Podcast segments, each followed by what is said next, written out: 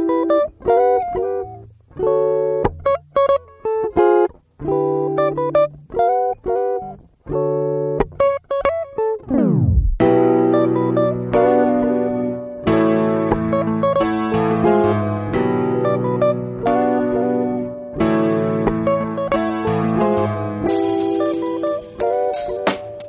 What's up, everybody? You are listening to the latest episode of Reasonably Outrageous. My name is Matt Wyrick, and I'm along with Blake Pace here on a Tuesday night, heading into when we release the show Wednesday morning.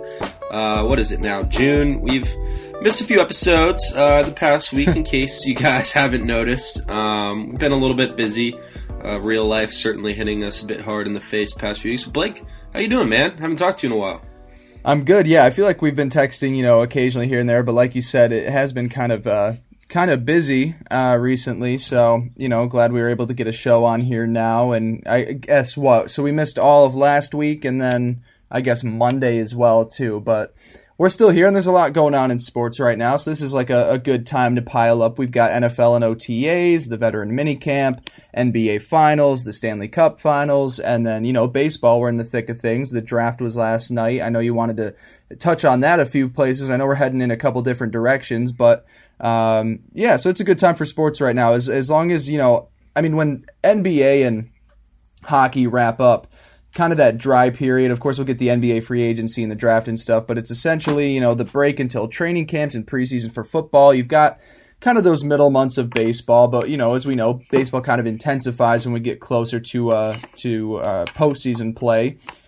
But yeah, so uh, you know, I'm good. I've been I've been watching some sports. Uh, I've been watching a lot of Yankees baseball, of course. Uh, as I was talking with Matt before, they won their ninth series in a row they win this series in Toronto, they'll have won 10 series in a row for the first time since like the 50s. So uh, that's been pretty cool, and, and they've still got a bunch of players coming back. And uh, Matt, how are those uh, Nats doing? They're actually they're doing pretty well. I think the game uh, just started uh, from when we I think it's 7:40 now. It started at 7:10. Right mm-hmm. now, they're playing the White Sox. If the score would load, I'd see it. We're losing four nothing. ah, there you go. Uh, in the first inning, gotta love it. Um, but we've won. The Nats have won seven of nine, so definitely oh, playing okay. a bit better baseball right now. Uh, won a Good. few series again. They have a big stretch against bottom feeder teams, so hopefully Washington can take advantage. Um, but you know, had a good pick yesterday in the draft, picking uh, 17th. They got a kid named Jackson Rutledge out of Florida State. Uh, or no, mm-hmm. no, sorry, he went to Arizona State and then went to a junior college. Uh, they gotcha. got their second, their third round pick was from Florida State, but this kid uh, was supposed to go in the top ten, but slipped down to them at 17. So the Nats took advantage, picked him. Seems to profile well. He was the the only pitcher at that point left who still had ace potential. So you know, hard oh, to fault cool. Nats for making that pick. Now this was a pretty mm-hmm. weak draft for pitchers overall. Uh, I want to say the first six picks were all position players.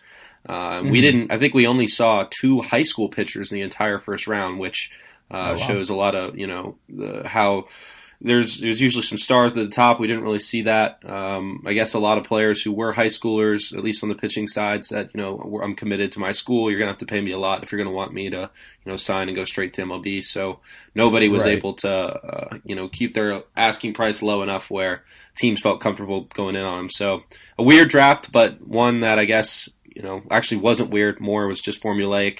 Uh, we saw the top, you know, 32 picks go off the board uh, in a way that you know most people probably expected. We had the a pretty standard group of guys. So Adley uh, mm-hmm. Rutschman, the the catcher who went to Baltimore, number one overall. Right. You know, we. Mm-hmm. I don't think number one picks get the same kind of pedigree in baseball as they do other sports. Uh, you no. know, I don't think uh, you could probably name five players in Major League Baseball right now, Blake, who were number one picks. Uh, it's pretty tough to do because you know, you know they're they're always come up and they'll usually be regular players, but you know uh, they're not always necessarily you know on that fast track, kind of like NBA or NFL, where everybody you know you get labeled as that number one pick. That baseball's a little bit different uh, in that regard. So we'll see what Rutschman can do. That was definitely a, a good pick for the Orioles. You know, a team that's really at the start of its rebuild and he was considered, uh, Rutschman was considered the best hitting prospect since Anthony Rendon, uh, who was oh, drafted okay. back in 2011 uh, by the Nats, sixth overall. He was only dropped to sixth because he had some injury issues when he was at Rice. Uh, and the Nats mm-hmm. are no strangers to uh, picking players with injury issues. So uh, they jumped all over him, and he's been outstanding. So if you know if there's comps to him, it's certainly a, a good mm-hmm. good class to be in.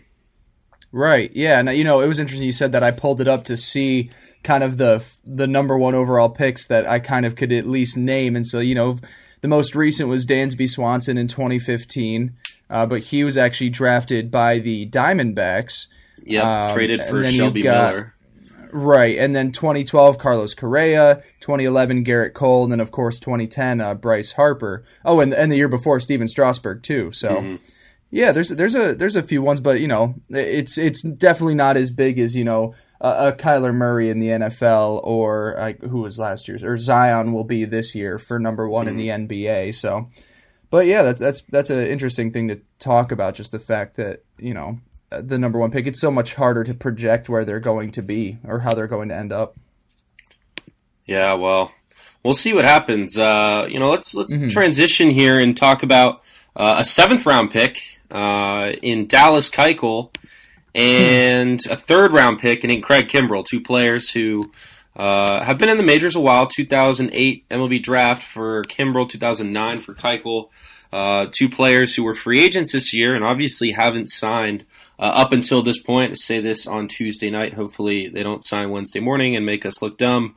Uh, oh, yeah, but to this point, um, they have not signed, and, and, a big reason that a lot of uh, media members were speculating was the reason they were waiting this long to sign was because on the day of the draft, uh, players who received qualifying offers at the end of last season, aka Keuchel and Kimbrel, uh, no longer have the draft pick compensation attached to their contract status uh, if they're to be signed from the day of the draft forward. Now that obviously happens because the draft happens today, and uh, you know teams can't give up draft picks that they've already selected.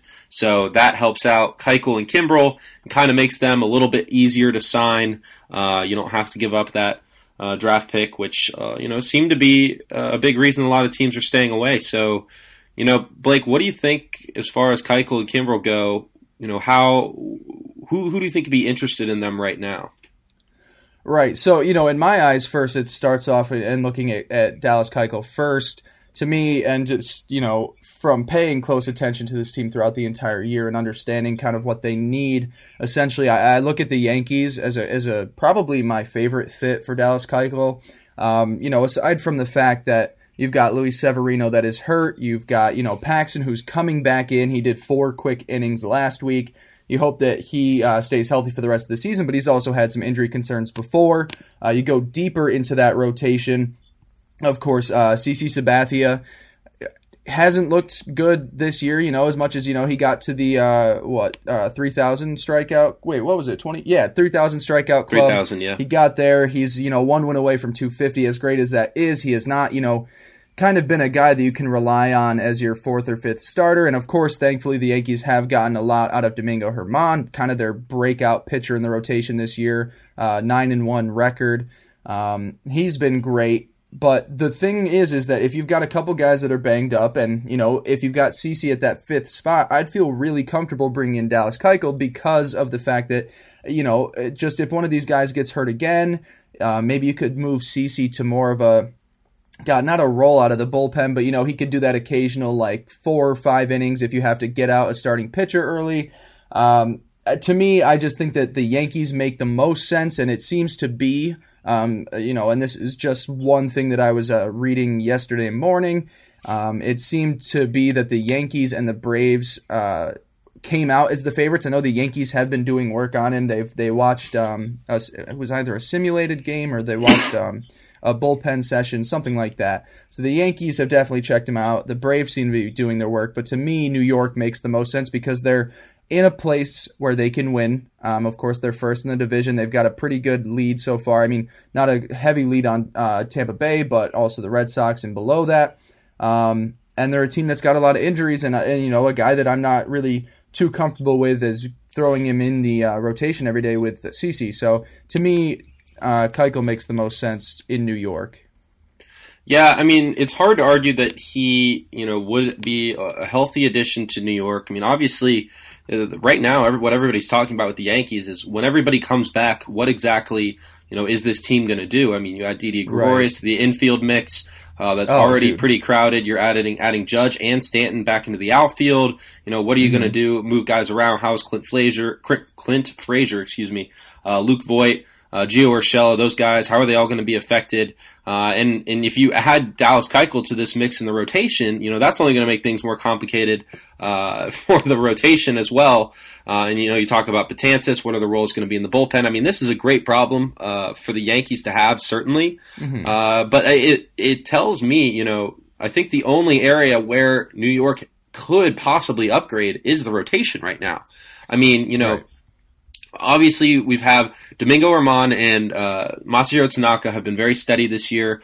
Both, you know, outstanding in, in, with Luis Severino on the shelf. They've really stepped up and been those kind of guys at the top of the rotation that the Yankees have needed. J. Happ hasn't exactly lived up to standards. James Paxton uh, has already had an IL stint, correct?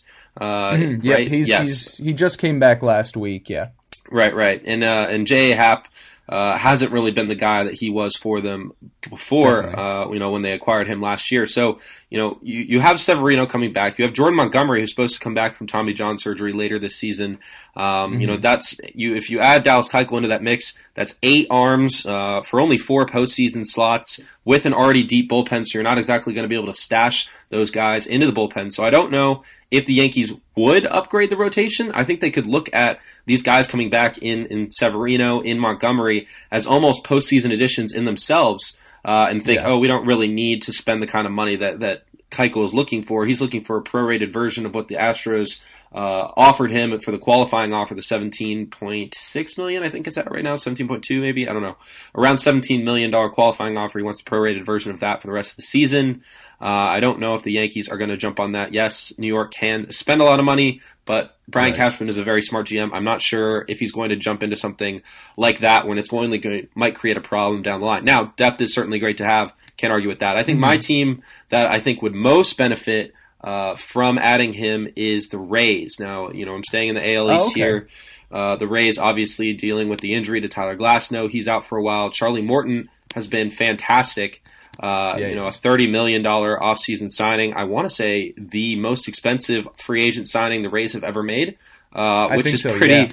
pretty significant. Obviously, they have Blake Snell, uh, you know, the reigning Cy Young winner if you can have by the end of the season Glasnow, Snell, Morton, and Keuchel in that rotation, that's a very, very deep uh, rot- rotation for the Rays in a division where you know nothing's going to come easy. You know the Red Sox still haven't met their potential, but they're still a threat. The Yankees, obviously, one of the best teams in baseball, if not you know the best uh, in, in some conversations.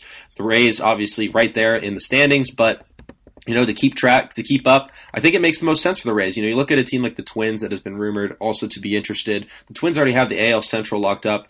Uh, they're not necessarily, you know, looking to add to, you know, get that postseason run unless that really starts to be affected. So I think, you know, if Keuchel does sign within the next week or two here, I don't think I don't see the, the Twins jumping on him just because you know if they really do you know somehow the Indians close the gap down the line they can make a trade they have a very deep farm system uh, you know, and, and do that farther down the line. They don't need to go in and get Keuchel right now. You know, they're a team that doesn't spend very much money in general anyway. But they're not right, a team that, yeah. that in the middle of June, you know, needs to jump on that. Uh, I think they can afford to wait. Whereas the Rays, you know, every win is important in that AL East, and you know, it makes a lot of sense to me. Uh, you know, a, a, team that uses the opener for one of its play one of its uh, rotation spots.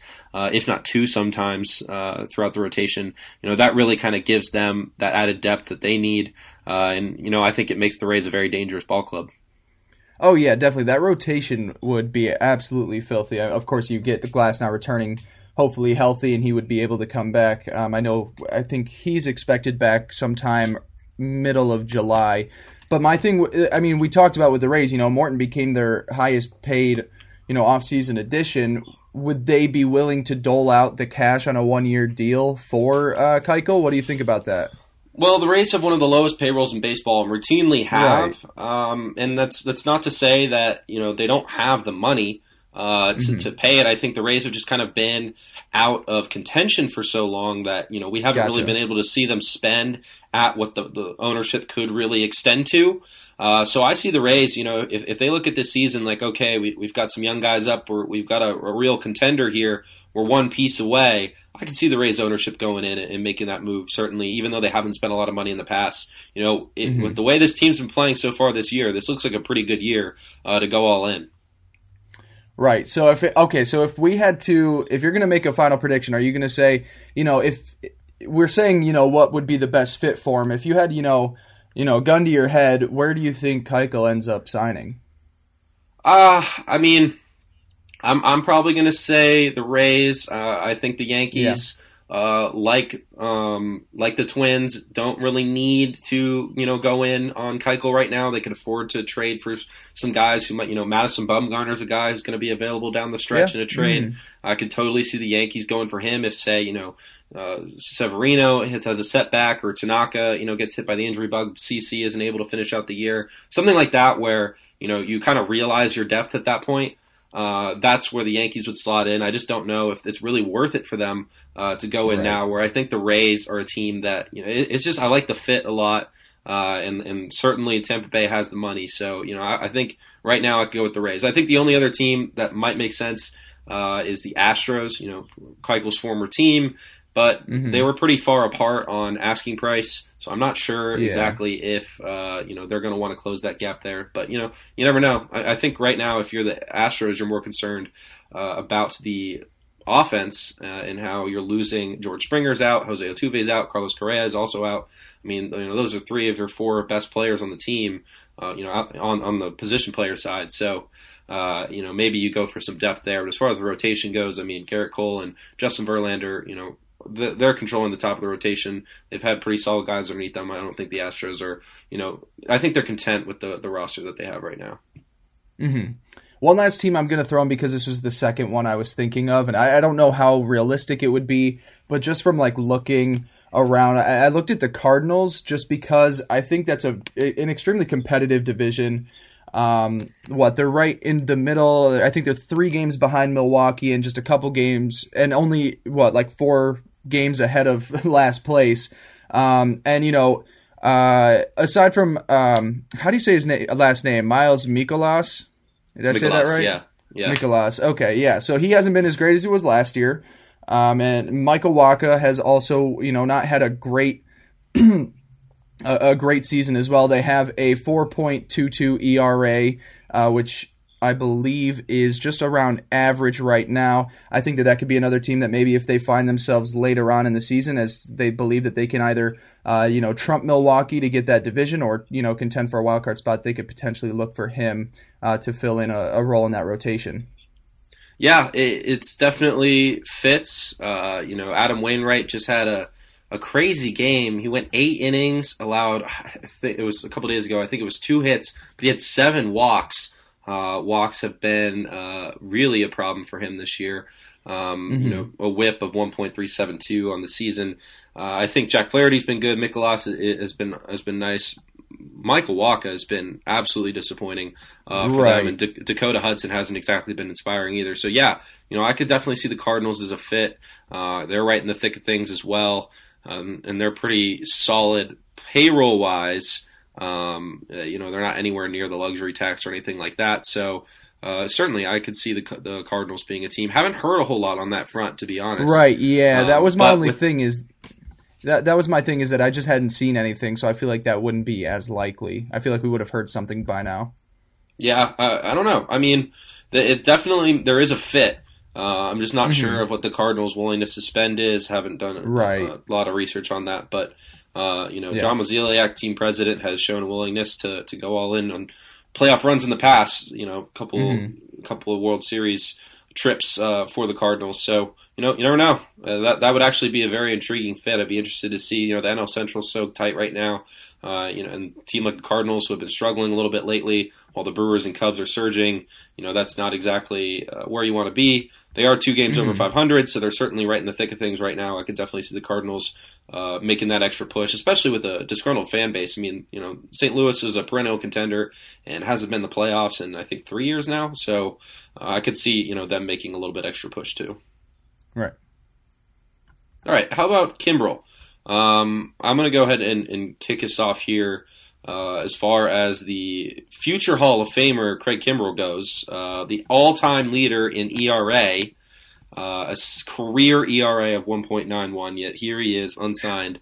Uh, a travesty, in my opinion, not being able to see Craig Kimbrel on the mound uh, as a baseball fan. But uh, my team that I think will make the move for him is the Phillies. Uh, as much okay. as it pains me to mm-hmm. say it, uh, the Phillies right now are dealing with a bunch of injuries uh, in their bullpen. Adam Morgan, Pat Neshek, David Robertson, Ray Ramos, all on the IL right now, all of whom were on the opening day roster uh, for the Phillies. It hasn't been the start uh, that necessarily they were looking for. They're certainly, you know, in first place, 33 and 27, can't complain, but the bullpen has been an issue time and time again. Uh, you know, they have Hector Neris as the, the, team's save leader right now. He's a 2.25 ERA. Um, pretty good whip. You know, hasn't really been the problem in the ninth inning, uh, but everybody ahead of that has pretty much been uh, a problem, other than maybe Adam Morgan. But of course, he's hurt.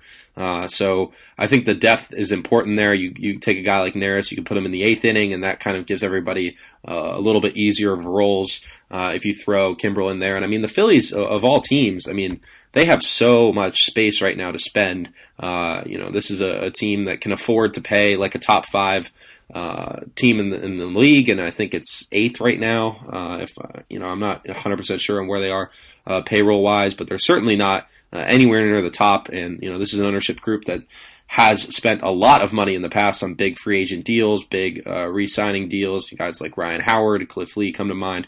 Um, you know, this is a I, think this is a move that they can make. Uh, you know, obviously losing Andrew McCutchen today, news just came out that he had a torn ACL. That's big for them. Uh, oh, yeah, Herrera. Odubel Herrera uh, is out indefinitely right now with a domestic violence dispute. Uh, so you know they're already there's players dropping like flies right now, and they're they're uh, just added Jay Bruce in a trade, so it shows that they're still willing to to go in as buyers to this deadline right now. They made that first in season trade of the year, uh, getting Jay Bruce playing the outfield, which with the Cutchin injury proves to be huge now. Uh, although Jay Bruce has been a, a, very much true outcomes hitter, I think he has more home runs than singles this year, or it's something really close. Uh, so he hasn't, you know, he's kind of regressed in the contact department while going up in the power a little bit. Uh, so I think that the Phillies overall have shown that willingness to, to go in on this season. Uh, they're they're waiting around, waiting for Bryce Harper to come around. They figure uh, that the pitching rotation uh, is better than the numbers have suggested. You know, obviously Jake Arrieta hovering around a 4.0 ERA, Aaron Nola at 4.63, Eickhoff, Velasquez, Pivetta, all have been pretty disappointing this year. Uh, so you know, I think they're they're a team that is winning despite themselves uh, which is you know to say in a division in the NL East that really hasn't been as competitive as we thought it would be. This is yeah. where they are right now in the division. The Nats playing well. The Braves uh, still remain a threat after winning the NL East last year. You know, this is a chance for the Phillies to pull away. Why not get Kimbrel uh, and, and pad that lead while the team is at least, uh, you know, has a, a, bit of a buffer in the NL East? Mm-hmm. And, and, yeah, that was actually one of the things I was going to ask you with this discussion is – is if there was going to be a team in that NL East that that would use him or try and get him to kind of separate from the rest of the pack. You think that addition uh, would certainly help to do so. I know was it at the beginning of the year that the Nats were rumored around Kimbrel? Was that yeah. was that before the season began? That that was before the season. Nats spoke with Kimbrel officials, and apparently the Nats front office was uh, quote on its knees begging end quote oh, to wow. uh, ownership to allow them to sign him, but ownership said uh, we want to stay under the luxury tax. Uh, and I think that that mantra still holds. I, I, don't know if I see the Nats for two reasons. One, I don't think they want to go over the luxury tax, and signing Kimbrel, uh, if it wouldn't go over, it would put them very close. And with the, all the incentives that they have in uh, a lot of their deals, uh, the Nats would easily go over, um, you know, that luxury tax by the end of the year because of those incentives.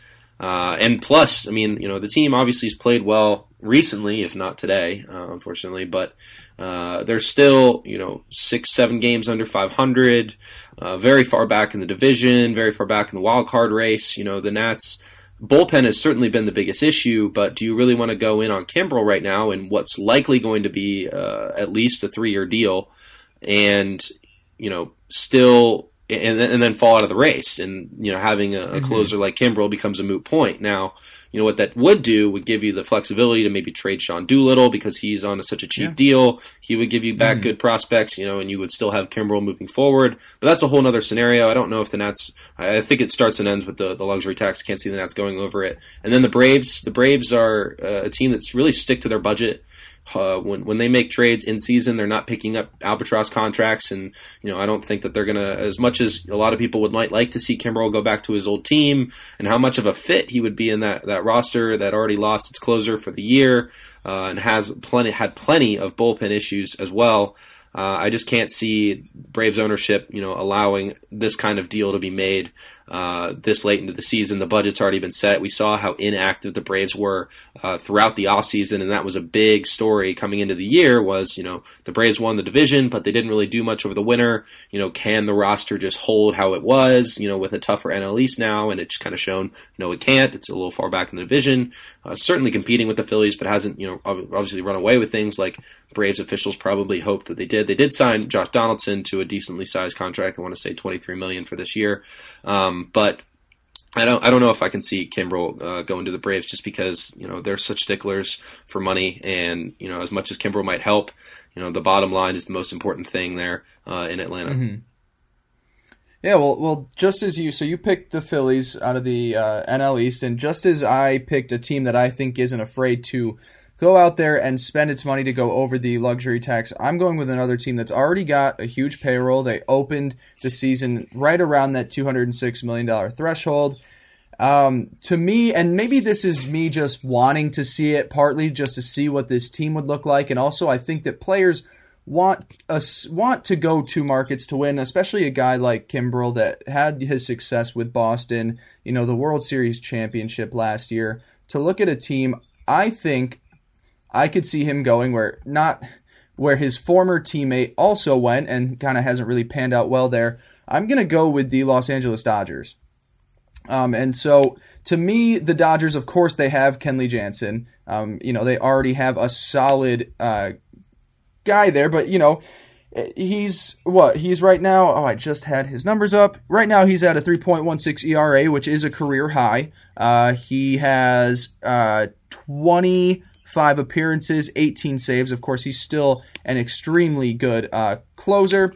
Um, but when you look at the rest of their bullpen, to me, just from what I've seen, uh, Joe Kelly, who they brought in, of course, has a 7.91 ERA in just under 20 innings. Uh, setup man Pedro Baez uh, is striking out fewer batters at a, at a lower rate, and the relief uh, group itself has a 4.79 ERA, and its strikeout rate of 22.2% is among the bottom fourth, I believe, of the league. So, not to say that that the Dodgers are going to will, are going to be willing to spend, you know, boatloads to get Kimbrel, but I think if if Kimbrel is looking around at the teams that are going to offer him, and if he wants to go to the best destination that will also be willing to probably pay him close to what he might be looking for, I think that the Dodgers make some sense. And for the Dodgers just to get another arm in that bullpen because they have had a couple guys that are struggling or not up to par as we've come to know over the last uh, few years for them.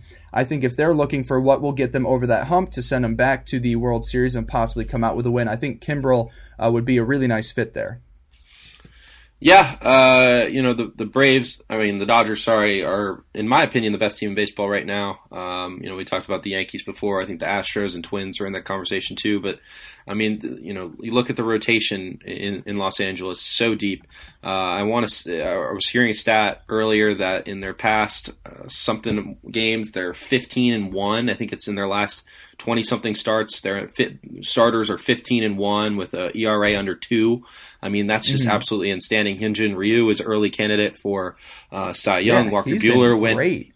Walker Buehler went eight innings last night. Kenta Maeda has been a nice surprise. Clayton Kershaw is still Clayton Kershaw, and Rich Hill, although hasn't had a whole lot of starts, only seven on the year, has been very effective. So, uh, you know, you look at that rotation, it's set. You don't need to do anything with any of those guys. Uh, even if one goes down, you're only going to use four for the playoffs anyway. So, you know, I don't think the rotation is a big issue there. The offense ranks second in, in majors in runs scored, second in the National League in home runs, has the uh, early um, MVP candidate in Cody Bellinger, the early Rookie of the Year candidate, Alex Verdugo, Joc Pederson, a, a, candidate for Bounce Back Player of the Year. I mean, the, the Braves, I mean, the Dodgers could sweep. I keep calling the Braves. The Dodgers could sweep uh, the, the NL awards um, with how well they've been, you know, the Cy Young, the MVP, and the Rookie of the Year. I could totally see the Dodgers getting all three of those, which I, I want to say has only ever happened once. Uh, I think I heard that a couple of weeks ago. So, you know, up and down that lineup's pretty deep.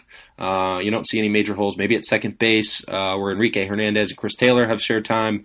Um, neither has really been impressive, but that really is the only hole in their lineup. AJ Pollock coming back from injury, it's going to be tough for, to get him playing time, uh, considering mm-hmm. Verdugo has been playing so well and Joc Pederson has been playing so well, and Cody Bellinger is Cody Bellinger. Uh, you know, you don't really have a whole lot of options there, so they're gonna they're gonna be fine in both the, the pitching rotation uh, and the um, offense, I think it really is the bullpen uh, where they could afford to improve. They haven't been bad, certainly, uh, no, but like yeah. you mentioned, you know, they're they're certainly uh, you know up and down. Who wouldn't improve uh, with Craig Kimbrel and who closed out the World Series against them last year? Uh, who mm-hmm. it was? It was Craig Kimbrel. Well, obviously it was um, Chris Sale at the end, but um, you know, Craig Kimbrel was instrumental uh, for that playoff run uh, in, in, Boston, and you know they could take a page out of Boston's book. I mean, you know, the Dodgers have been in the World Series in back-to-back years, and obviously fallen short. This team, which has been playing like the best in baseball right now, looks like it has the makings to make another deep run. Why not, you know, get an extra guy in there? The Dodgers certainly are willing to spend. I like the fit. Uh, I like it a lot. I think this the only thing is is you're not going to take Kenley Jansen down from that closer job. Does Kimbrel right. want to accept a setup man job? And that's where yeah. uh, you might have an issue. Kimbrel obviously uh, looking to be one of the best closers of all time. Um, and I don't, you know, he, he racks up 30, 40, 50 saves every year. You know, he wants mm-hmm. to climb those leaderboards in terms of saves. Uh, and he's not going to be able to do that in Los Angeles. And I think that might be where an issue. Does Kimbrel want to go there? Uh, you know, I don't know. Uh, if that's if that's not important to him at 31 years old, then so be it. But you know, he's got a lot left in the tank. You would think as a reliever, um, you mm. know, not too much mileage on his arm. Where you know only 530 innings. Uh, you know, you look at starting pitchers and how many innings they rack up. I mean, that's nothing uh, compared to that. So, you know, I, I, just, I'm not sure. You know, maybe that's important to Kimbrel, maybe it's not. But as far as if I were to make a guess, I would say that he does not go to Los Angeles because he wants to climb up that save leaderboard. Right. Yeah. As soon as you were saying that, it kind of hit me that that's kind of like the big thing that would keep him out of there because you you can't take either of them really out of that closing role. Mm-hmm. so maybe he does lean toward a team like, um, uh, like you were saying, like the Phillies. Now, a team that I remember hearing about Kimbrel in the beginning of the year uh, was the Brewers. Now, do you think that the interest? I mean, of course, because Corey Knebel uh, missing the entire season, and of course, you know, we it's a they've got a guy like Josh Hader, of course, who is a, an absolute phenom. Is that still a fit here now that we're here in June, or is that something that kind of the the need has died down since we thought it was going to be one at the beginning of the year? I mean, yeah, look, I mean, losing your closer is obviously going to hurt.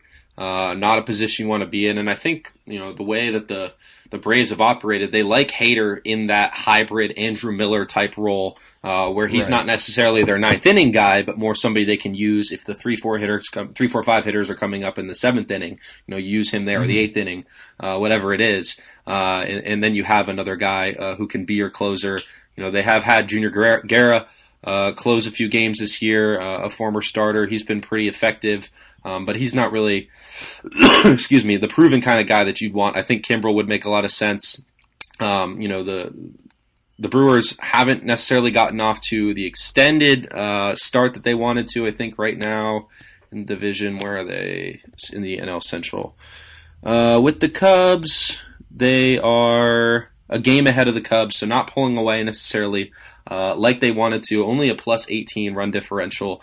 Uh, you know, they had a, a, bit of a rough early start, kind of, kind of rebounded and are playing much better baseball now, uh, especially good at home. So, yeah, I, I, could see Kimbrel fitting in there well. Um, you know, they, they have the payroll flexibility to make that move. I just do think there are plenty of holes uh, on this team. um, mm-hmm. where you know we might see them, you know, make another move. Jesus Aguilar at first base uh, really hasn't been all that. Eric Thames has been pretty good, but uh, you know they were supposed to split a lot of time. He hasn't been the guy that they thought he would be. Um, Lorenzo Cain, not exactly hitting. I don't think they're going to move him out of center field with how good he is uh, running around center. Orlando Arcia at shortstop. Uh, another guy who, you know, he's a light hitter anyway, never really been a guy who's put a lot of contact. So I could see them focusing a bit more on the rotation uh, I mean, sorry, the, the starting lineup than the bullpen um, because they have a, a, few names. You know, Jerry Jeff, Jeremy Jefferson there, Matt Albers, uh, Chase Anderson, all guys who've been effective um, in relief roles before. So I, I, like I like it. I think that it would be a lot of fun to see Kimbrel uh, in Milwaukee. Milwaukee's a team I love rooting for. They just got so many scrappy guys that you know I, I just can't wait to see play uh, on the big stage. I loved watching them in the playoffs last year. Uh, and I think mm-hmm. Kimbrel, you know, sliding in there in that closer role would be awesome. I mean, you know, that that's their that's the way they've they've operated in the bullpen before, and I wouldn't be surprised to see them try and get back to that uh, with a more defined closer. Right, so that still remains a fit for them, and and of course, you know, as we're sitting here, neither of them have signed, so it'll be interesting to see the fallout from this, and if we've nailed any of these correctly. Uh, but yeah, is there any other teams? Anything else you wanted to mention on on either of these two uh, pitchers before we switch topics? Uh, no, I, I think we've we've hit it all. I, am going to stick with my Phillies and uh, Rays predictions. So we'll see who's right and revisit that uh, once once uh, they do may finally sign. Who, uh, who do you think right. signs first? Who do you think signs first? Ooh, I'm gonna go with. I feel like I've been hearing more buzz around Dallas Keuchel, so I, am gonna go with Keuchel signs first. I feel like maybe just because I've been hearing the stuff with the Yankees and how they've been visiting, maybe that's why I've heard more recently. But I'm going to say Keuchel first, and then maybe a couple weeks later we'll get Kimbrel. All right. Well, that's it for baseball talk. Geez, 35 minutes uh, on MLB oh, yeah. today. Hope healthy, you all are some baseball fans. yeah, healthy discussion to, right there. To sit through that, we should really start putting down the uh, the numbers of like when people uh, can like tune into certain topics. I feel like I see that everywhere, and we're way too lazy uh, to do that. But uh, probably would help mm-hmm. out some people who don't want to sit through 35 minutes of Dallas Keuchel and Craig Kimbrel talks. Yeah, probably, probably. All right, well, let's talk some NBA Finals, Blake. Uh, we got Game Three coming up um, for our listeners tonight, for us tomorrow. Um, in a 1 1 series, we saw the Raptors take game one. Siakam was incredible. Uh, of course, Kawhi Leonard uh, went off in game two. Then we have the Warriors come back, uh, lose Klay Thompson and Kevon Looney. Uh, big losses for them. Durant not expect to be back for game three. Excuse me, sorry. And uh, of course, we're not sure about Klay yet. Uh, he's questionable, seemed uh, optimistic last time he spoke with the media about whether or not he'd play. Um, but obviously, no Durant, no Looney. That's big for the Warriors as they go back to Oakland uh, to host the next two games of the series. Where do you have uh, the panic factor for the Warriors right now? Uh, you know, if you had to go one through ten, Blake, where where exactly would you put the Warriors in terms of being afraid of losing this this series? Uh, I'm going to actually go pretty low. I think that the panic is more now on the Raptors after they weren't able to secure uh, that game two, especially after having a lead through uh, you know the first half and middle of the third uh, third quarter as well. I think the panic now sits in Toronto just because they had them. They could have gotten that 2-0 lead. So no matter what, you would come back to Toronto. It the very worst with the series tied. If not, maybe you have a 3-1 lead and can close it out at home. But to me, you know, the injuries are um, crucial. Of course, Kevon Looney, we definitely won't be getting him back for the rest of the season, and hopefully he'll uh, have a speedy recovery. And Klay Thompson, from what it seems like you said, very positive that he's going to play. He's not going to try and miss any time. If he did, then I would have a lot more panic just because defensively, um, you know, you know whether it's VanVleet or Lowry, Danny Green, Klay Thompson needs to be guarding one of those guys because, as we know, throughout, um, just you know, looking at his frame, Steph Curry is kind of a defensive liability, and then if he has to guard your top uh, perimeter guys, that that's you know a huge downgrade from Klay Thompson being able to step up on them. Um, you know, to me, you know, game two, I, I, give a lot of credit to Golden State because that, you know, what they've always been good about about um, throughout the course of just this incredible run that they've been on is is just adjustments in series. Of course, they lose game one and it looks bad, but then they come out in game two and defensively. Andre Iguodala and Draymond Green, the work that they did on Kawhi Leonard and Pascal Siakam uh, was tremendous. They got real huge contributions from DeMarcus Cousins. His role in Game Two uh, was amazing. It, it's great to see him, you know, through his entire career. He's definitely been one of the more talented big men in all of basketball, but he just hasn't been on the right team. And of course, everyone got really upset um, when he signed with Golden State because, of course, the rich keep getting richer. But to see him on the NBA Finals stage and have a big game, you know, a huge role uh, in Game Two, that was really big to see. Um, and so hopefully, you know, he can fill in that role. Of course, now with Kevon Looney out, you need, a, you know, more depth up front, and he'll be able to provide that. Hopefully, as he gets more minutes, it seems like he's on track for more opportunities to play. Um, panic's not too high for me on, on Golden State. I, am kind of worried for the Raptors just because you know now go, now Golden State can take uh, you know a three one lead if they win these two at home.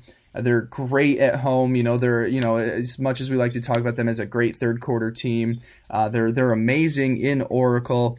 Um, being able to pull that series to within even before coming home, I think, is a huge uh, jump start for them. Yeah, I mean, you know, coming into the series, I thought the Warriors, even without Kevin Durant, are just playing such good basketball right now. The Toronto, the Raptors had to grind through a couple of deep series to get uh, where they are. You know, the Warriors obviously playing uh, just as good as they have been throughout this dynasty. I thought that they were going to roll over the Raptors. You know, I, I, think I predicted Warriors in five or Warriors in six, something like that. Um, you know, I didn't think I wasn't sure if the Raptors would put up necessarily a fight. Then game one happened, obviously on the home court, which is huge. Man, cough is rough tonight. Um, but with these injuries to Golden State and, and, the way I saw Toronto play in Game One, I think you know, this is this is definitely makes an opening. Now, obviously, the Raptors are going to have to win on the road, and that is, uh, like you said, a tall task at Oracle. Uh, something the Warriors, uh, 27 and 14 uh, on the road this year. What does that put them? That's 30 and nine at home, um, which that can't be right. 30 and 11 at home. Um, uh, this season, which you know is an outstanding uh, home record. So, the Raptors, uh, you know, I think the, the, the big X factor here is Marcus Gasol. Uh, when the yeah. when the Raptors mm-hmm. uh, get him into double figures uh, this postseason, they're five and one.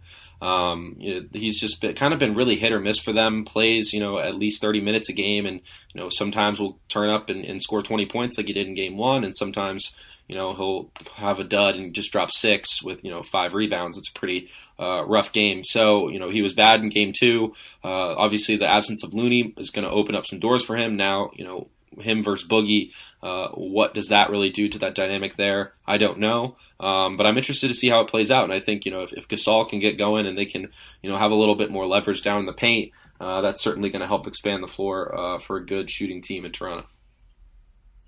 Yeah, I, I, the biggest thing, you know, as much as we like to talk about how amazing – uh, Kawhi Leonard is defensively and how great uh, Danny Green is defensively. Also, you know that three and D prototype. Uh, just the the amount of of focus and energy that Iggy and Draymond put in defensively. I know I talked about this earlier, but that's such a huge factor because, of course, Golden State has the flash with Klay Thompson, Steph Curry, all of these guys that can shoot. We also got to give a lot of credit to Quinn Cook uh, for for shooting. I guess really up until the the end parts of of the fourth quarter um, in game two, but he was another guy that came off the bench and had a really uh, he had a couple huge threes to to keep that game going along for Golden State. So we talk about their offense all the time, but defensively, uh, the combination of those two guys, I think I saw uh, when those two guys are guarding Kawhi Leonard, they've held him on a per 100 uh, possession basis to the fewest amount of points. Um, they were one and two, three was uh, Giannis. Um, so when Iggy and Draymond are guarding Kawhi, I believe he scores 25 or 26 points per 100 possessions. And then with Giannis, you know, as great as we consider him, he was even third, and he was down at 29 points per 100 possessions. So those two um, have done a really nice job on stopping Kawhi. I think Steve Kerr I feel like a lot of people don't give Steve Kerr a ton of credit because he inherited a, a team with so many good stars. But it, it's a series like this when you watch the adjustments. You know, they lose one quick game and they rebound the way that they did. And they change things up defensively. Uh, Steve Kerr to me is just a really smart basketball mind, and I feel like he's going to, you know, as long as he wants to coach, because I know as short as his coaching career has been, we've talked about the back problems he's had. He had to miss extended time. Um, so as long as he wants to coach, I think no matter who's in Golden State, I think he'll make that a, that a successful franchise.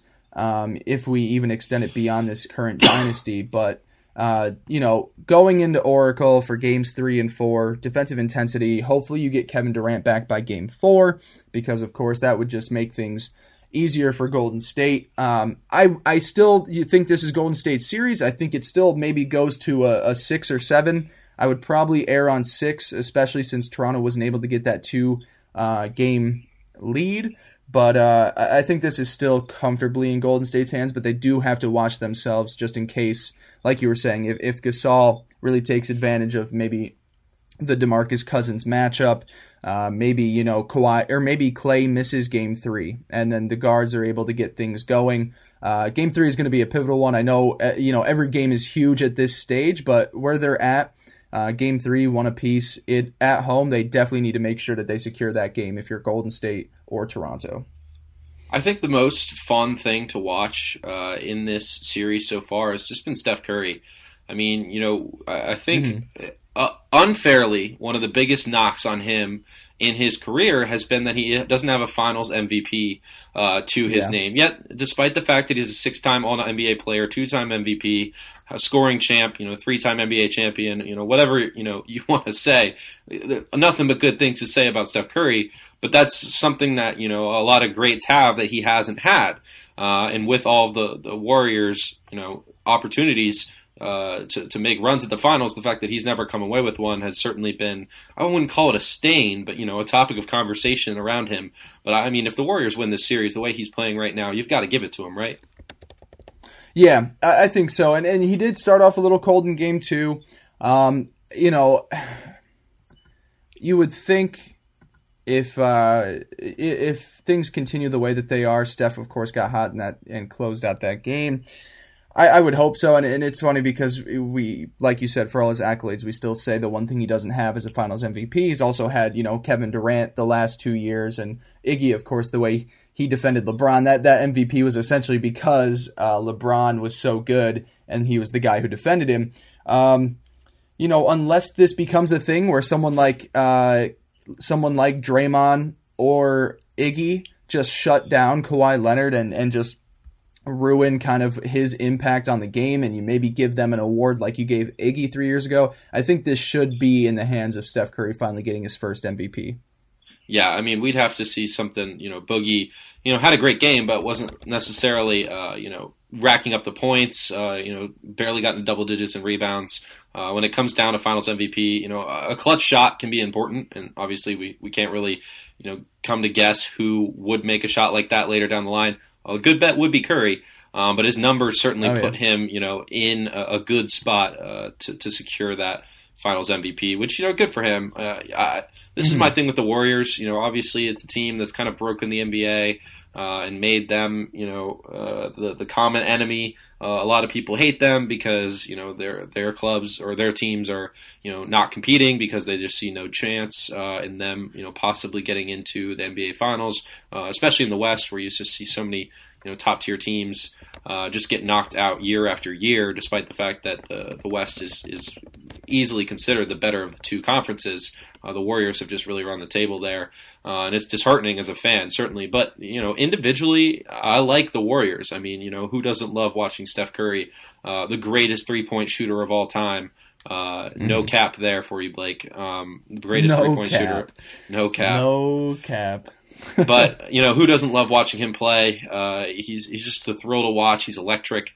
I mean, his his uh, one of his nicknames is the Human Torch. I mean, that in itself just shows what kind of player he is. Um, you know, and and it's not just Curry. I mean, I, I like watching Durant. Uh, you know, Boogie Cousins has been fun. Klay and Draymond obviously have been on that team for a while. The kind of the heart and soul players um, that make up the Warriors' identity. Uh, they're all fun to watch, and as much as it might, you know, suck for a lot of fan bases not to see their players do well uh, or their teams do well and, and give up in the, in the current state of affairs here in the NBA uh, it's still you know the product is not bad uh, when the Warriors are on the court. No, certainly not. And so, how long do you think? I, I, think this ends up probably six games. Do you think they'd be able to close it out in five, or, or do you think it goes longer to like? I'm going to go with six. Uh, yeah. You know, even if the the Warriors win these next two games, it's going to go back to Toronto. In which case, they'd be down. Uh, the Raptors would be down three one, backs against the wall. Uh, you know, Kawhi Leonard, a, a, Finals MVP in his own right. I think you know he gets that win at home, uh, and then they go back to Oracle in Game Six, and the Warriors close the deal. Mm-hmm. Cool. All right, so we agree on that. And and as for much as we talked about baseball, we did cut that down to I believe 13 14 minutes for your nice. NBA conversation. So cool. so we're, we're we're keeping things a little bit shorter, but yeah. We do it for you listeners. Exactly. Everything for the listeners. All, All right, right. We want to talk so, some football? Yeah, let's get some football before we close things out and uh, you know, as we I feel like we've said on every episode. It's kind of that downtime in football right now. Of course, we've got the veteran mini camps. Um, some news coming out. Gerald McCoy, of course, signed with the Panthers. We're not going there. Uh, we're going to talk about two young quarterbacks that are entering uh, their final year of their fifth year. They've got their uh, final year of their rookie contracts, and they are eligible for some big time max contracts. And we're not talking about Carson Wentz. Uh, we're going to focus specifically on Jared Goff of the Los Angeles Rams and Dak Prescott of the Dallas Cowboys. Now, Jerry Jones has come out and publicly said that he, I think he even said, or it came out reports were that the Cowboys would be totally comfortable paying him 30 million a year. Jared Goff would probably also be looking for something in that range. Uh, both have had success on the field in terms of uh, team success. Of course, the Rams were in the Super Bowl last year. The Cowboys uh, have made the playoffs twice, I believe, in in their run uh, under Dak Prescott. Uh, Matt, when you look at quarterbacks like these, and I know they have some personal knocks against maybe their play or their capabilities, but when you look at them and the success that they've had with their teams early on in their careers, do you think it warrants being able to hand out big time extensions like uh, they're rumored to be looking for? Well, uh, you know, both Goff and Prescott have shown to be above average starting quarterbacks in the NFL. Goff more so than Prescott, uh, who really stepped up last year. Goff did, and you know had an outstanding season. Was a, not all pro, but a Pro Bowler.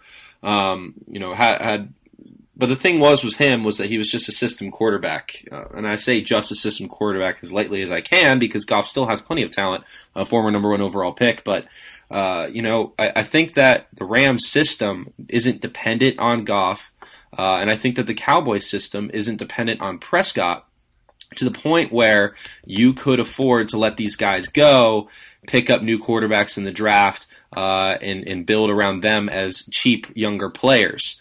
I don't know mm-hmm. if they're going to do it, um, but I think they should. The, the Rams just took uh, picked up the fifth year option on Jared Goff's contract. They're going to be paying him twenty two point seven million next year uh, in what will be the final year of his deal. Prescott, a free agent after this season. Um, I don't know if I think the Cowboys. excuse me are going to get this worked out before the start of the season, if I had to guess, uh, hmm. in terms of, of, working out a Dak Prescott deal. But I think it's an intriguing option. You know, you look at look at the Cowboys' state of affairs right now, and, and who they're going to have to to extend. I mean, you know, two guys that that pop out to me are Ezekiel Elliott uh, and uh, Vander Esch, the, the middle linebacker on the other side. Vander Esch obviously was a rookie last year. He's still got some time. Um, but you know, you look at Ezekiel Elliott, a, a, running back who has been one of the best running backs in the NFL since he entered the league. There's no question about that. He obviously had that domestic violence dispute uh, that kept him suspended for a little bit. But when he has been on the field, uh, he has been an outstanding running back and, and a player that uh, is beloved by fans. And you know, I think the the Cowboys would be remiss to sign right, but you know, running back is a position where you, you try not to pay premium uh, salaries to running backs because uh, it's a position that's considered a dime dozen position um, where you can, uh, you know, get a little bit worse production for a lot cheaper of the money uh, and, and, give you the money to, to use that elsewhere. Same goes for middle, middle linebacker or Vander Esch plays. Uh, you know, if he, you know, starts demanding an extension uh, in two, three years, you know, that will coincide with what would be a, a long-term deal for Prescott. Um, couple that then with Ezekiel Elliott, and that leaves you, you know, paying a lot of money to three positions, with two of those positions being, you know, positions where you could get players at a much cheaper price. Now, I haven't heard anything on the Vander Esch extension trail, but I know Ezekiel Elliott is something that the Cowboys are very much interested in. And if they are going to pr- pay a premium price a position where you do get players uh, for a much cheaper price, then it makes a lot of sense that you have to take another position uh, where you normally would pay a lot of money and pay less. And I think quarterback is one that you could do that, where you could afford to sign Ezekiel Elliott to a massive uh, Le'Veon Bell type extension uh, if you know, you aren't paying a whole lot of money to your quarterback. I mean, you look at the Jets building around uh, McCown right now. You know, they were able to give that money to Le'Veon Bell because they have a quarterback uh, who's being paid, you know, first round money. Um, but that's nothing compared to what you know, thirty million dollars a year that Prescott's going to be looking for. I say let Prescott go, uh, and same with the mm. Rams. I mean, the Rams obviously have Todd Gurley locked up already. Uh, they've got a couple of big deals. Brandin Cooks is another player signed uh, to some long-term long-term deals on the other side of the ball. You got Aaron Donald. They're all locked up. You only add Jared Goff to that mix. It's just going to make it harder uh, to to build a, a team. You know, I, I, think it's harder for the Rams to give up on Goff uh, just because he was so good last year. But you know, if if anyone can can pluck a quarterback out of the first round and make him viable, you know, it's it's John uh, McVay. And I think if, if Goff mm. gets hurt and we get to see Blake Bortles in there, which I'm really hoping happens this year. Uh, not, oh. that I want not that I want Jared Goff to get hurt in any way, but I would just love to right. see Blake Bortles back on the field. Um, you know, if if Blake Bortles does well uh, in LA, I think that's going to be a, a, sign that the Rams, you know, could move on. So I, I, think I think with the Cowboys, I don't see them moving on from Dak, even though I think they should, uh, especially considering some of the other uh, responsibilities they might have to other players. Uh, and then with the Rams, I see them as a team that still probably would stick with Goff. Um, but I could see them entertaining, uh, you know, going another route uh, if they maybe like somebody in the draft uh, in the 2021 draft. I could certainly see them doing that. Mm-hmm. Well, uh, so I, I, see both of them in my eyes. I think both uh, teams do end up giving these guys long term deals and probably in the price range that they're looking for. But where I disagree uh, well, I guess where our tastes just differ is I'm actually more comfortable with giving Dak the extension than I am Jared Goff. Really? And I, yeah, there's there's two big reasons why that I, I, I, kind of value Dak Prescott's ability over Jared Goff's, and of course, Goff was the number one overall pick. Everyone thought that you know he was going to be you know the far and away you know quarterback of this class.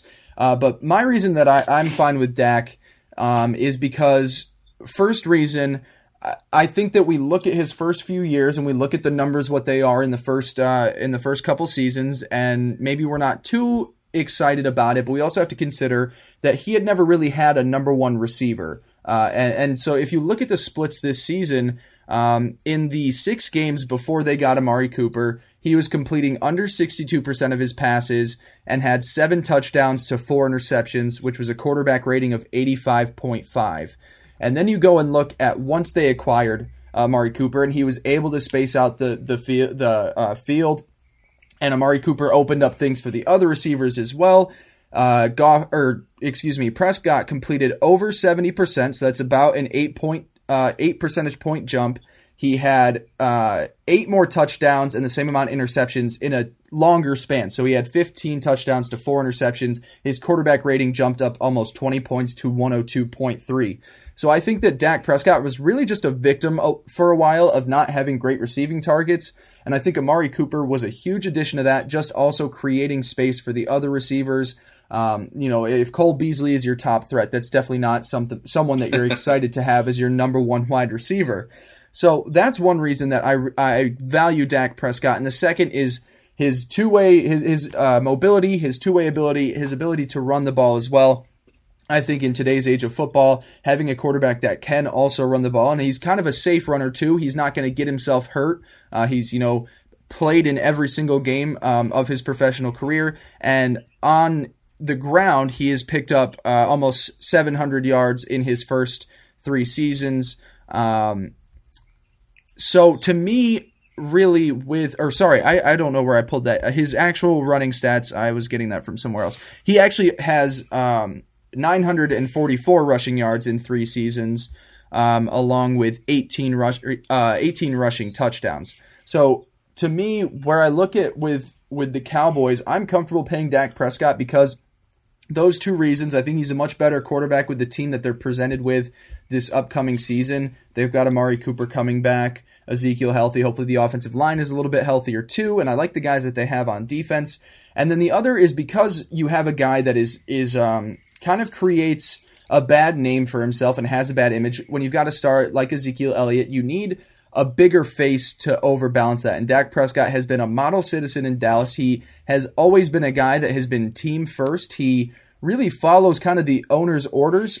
Um, so I think that he really puts a good face on the Dallas Cowboys, even though there are so many players in that organization. As we know, the defensive line, they've had a bunch of guys face PED suspensions, uh, domestic violence.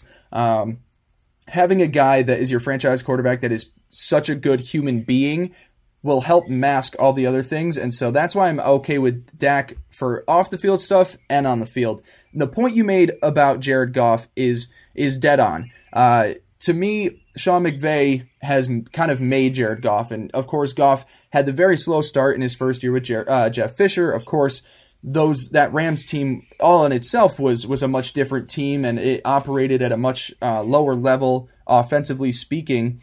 Um, to me, Jared Goff is one of those guys that I think is a good quarterback. I think I'd say he's, you know, an above average quarterback. I'd probably put him around maybe the the 12 to 16 range of active quarterbacks in the league. Um, but to me, when you've got a guy like Sean McVay, um, to me, I think you can make a lot out of any quarterback in that situation, whether it is, you know, like a guy if Blake Bortles had to step in and God forbid he has to, uh, as much as I despise the man, I, am I'm, I'm sure Sean McVay could make him look pretty good. I honestly do. And so, um, you know, if the Rams wanted to go about that, I think that they have more um, more of a better path to because I think while Goff or while Prescott makes a lot more success for his team on the field, I don't think their offensive system is enough to mask for a lower level quarterback. But I do think McVay can make a lot out of a little. Um, but the only other problem is is that you've got two teams that are contending for the playoffs, and so you're not getting the cream of the crop of the quarterback class. You kind of have to hope you're Dallas and get lucky in the fourth round with a guy like Dak. Uh, you know the Rams won't be at the number one pick where they could take another guy like Goff. Um, the quarterback position is extremely important, but the quarterback classes are getting a lot stronger as time goes on. We've we found guys in later rounds, you know, like a Russell Wilson, a Dak Prescott, um, guys like that that can have huge impacts on teams and, and be really solid quarterbacks. So if they were, if either team was going to, I'd put more faith in the Rams being able to do it successfully. But I think long term, both of those teams commit to their quarterbacks uh, and for the foreseeable future. And one of the things I wanted to ask you, I, I, know I'm rambling and now just turning it into a question. I didn't even give you time to respond. Haha. um, where the average salary fits for these guys. Um, if if the reports were that Dak might be looking at 30 million a year, that would put him right at fourth highest quarterback behind Russell Wilson, Ben Roethlisberger, and Aaron Rodgers. He would be tied with Matt Ryan. Uh, and in, in, quarterbacks that he'd be making more money than include Jimmy Garoppolo, uh, Matthew Stafford, Derek Carr, Andrew Luck. Uh, going down the list, of course, Tom Brady's all the way down at 20.5 million. Um, but he'd be making a you know top five quarterback money. Uh, and if you would assume that um, that Prescott is going to be able to get that much pay, I would say Goff would be around or in that same range. Maybe he's more toward the uh, Matthew Stafford, 27 million a year. Uh, maybe Jimmy Garoppolo, Kirk Cousins, the 28 million. Where would you be comfortable paying these types of quarterbacks? Because you do seem more reluctant uh, to sign them than I might be. I mean, uh, the, the quarterback position is so coveted. Uh, you know, we saw what mm-hmm. happened to Kirk Cousins when he hit free agency. I don't think anyone really thought that Kirk Cousins deserved $28 million a year based on the play that he had. I mean, Cousins, don't get me wrong, a great quarterback.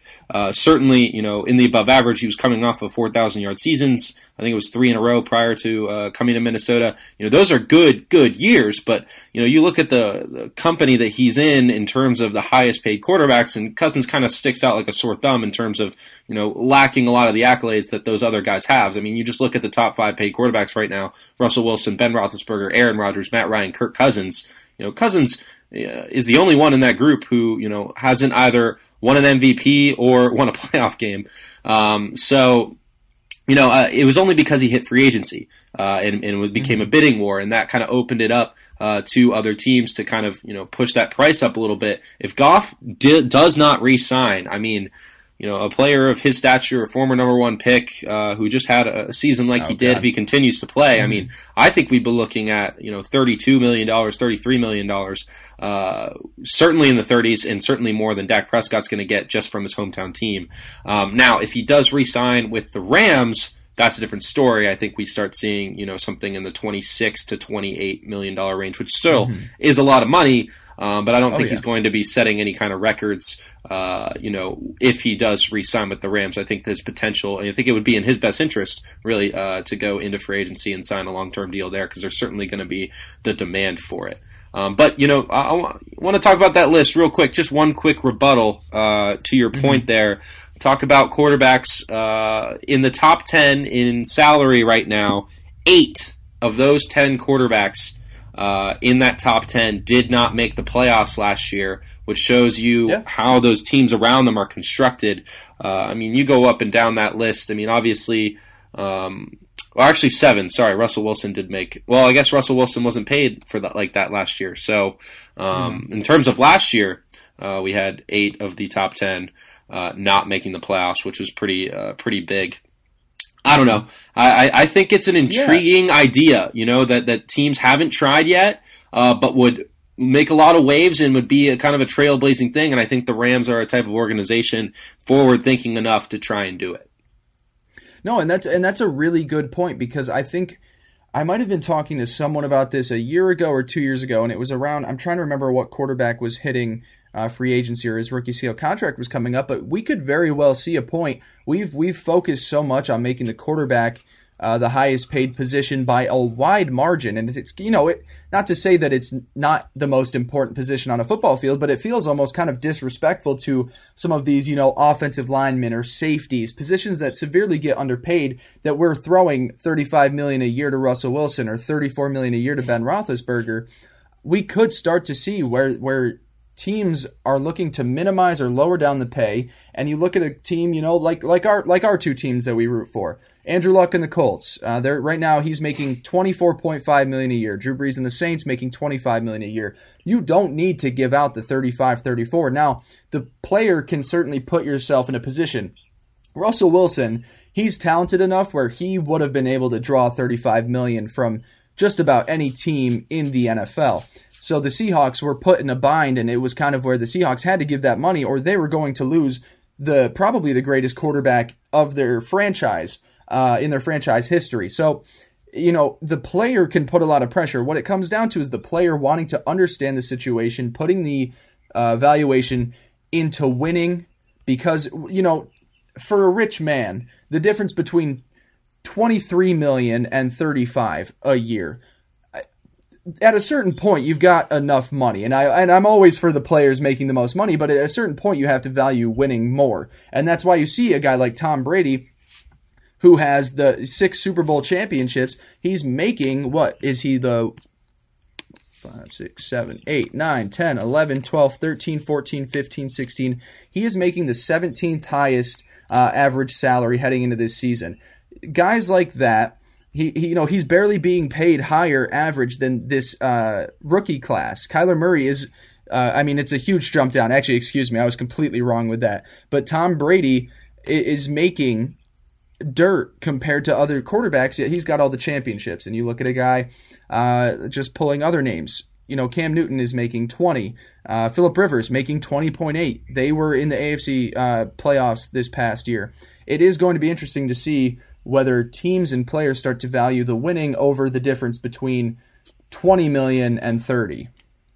Yeah, and, and that's where uh, I think that Russell Wilson is so interesting. Obviously, the highest paid quarterback yeah. entering this season uh, after uh, signing that big extension with the Seahawks that he did this offseason. And you know, he's this is his second extension with the team, and, and the first the first one he signed uh, back in 2015 was four years for 87.6 million, which was seen as relatively team friendly at the time. He said, "All right, we got the Legion of Boom. You know, we got uh, if you don't pay me so much, you know, we're going to have plenty of room to make other big moves." Uh, and then it's kind of just got to the point where Russell Wilson was the Seahawks.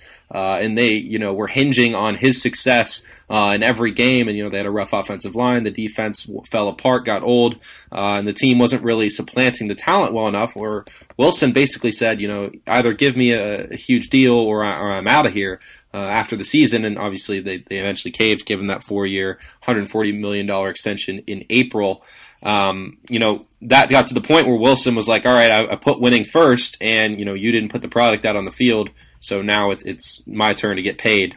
Uh, you know, give me the money that I need. So, you right. know, it, I think that that attitude is there and, and players taking those team friendly deals. It's not necessarily guaranteed uh, that the team is good, but uh, you look at guys like uh, like Drew Brees, who is you know could be signing for thirty million dollars a year. He's signing you know one two year deals at a time uh, with the Saints, just kind of taking it year by year with them uh, until he feels like he can't play anymore. In which case, he'll ride off in the sunset, hopefully.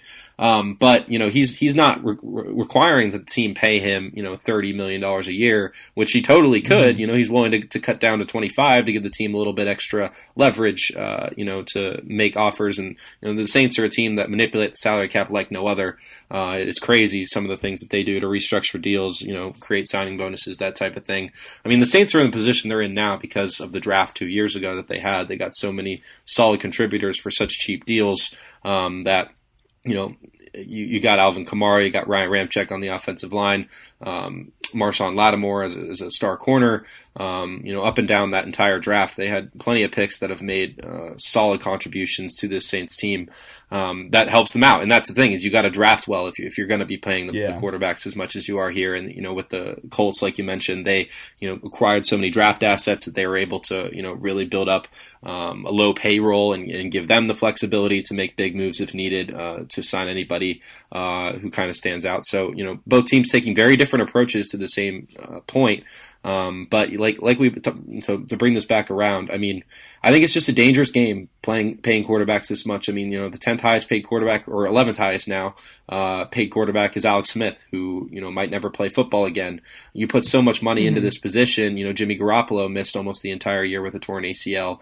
Uh, he he's a top five paid quarterback, type six paid quarterback uh, in the NFL right now, and, and we saw what happened to the 49ers. You know, they end up with the number three pick in the draft uh, or number two pick in the draft, excuse me, uh, with you know losing their quarterback because they just had nobody behind him. You know, if you have a, a, lower paid quarterback, maybe you pay a little bit higher for a veteran who could kind of step in uh, and, and you know be viable if you need to go to him, that kind of deal. So, you know, I, I think it's an intriguing option. Like I said, I'd love to see a team try and do it. Uh, they're either going to yeah. flop or it's going to pan out great. There's just got to be no in between. Uh, and I, I, like the Rams as a team to do that because I think they have such a good core around the quarterback position that they could absorb the loss of Jared Goff. Yeah, it is going to take it is going to take you know a trial and error thing. You know, just as signing Kirk Cousins to the first fully guaranteed contract ever. That was a trial. That was it, it was an error. It hasn't really worked out yet. Maybe it by the end of the contract it does play out where it worked out fine. But it is going to take a team to do it uh, of those more two of those two teams, as we've been talking, it does seem that we at least both agree that the Rams would have the safer route of doing so and might be the most experimental, given how forward thinking that they are.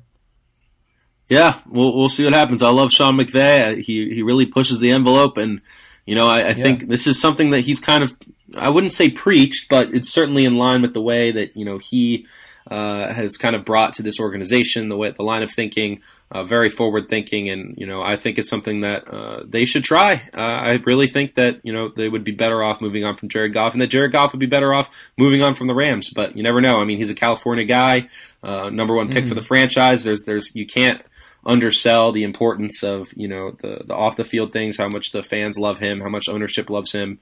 I mean, obviously the Rams are still trying to build up a fan base in LA. Um, but at the same time, you know, Jared Goff, uh, a good quarterback, but I would say not worth thirty-two million dollars.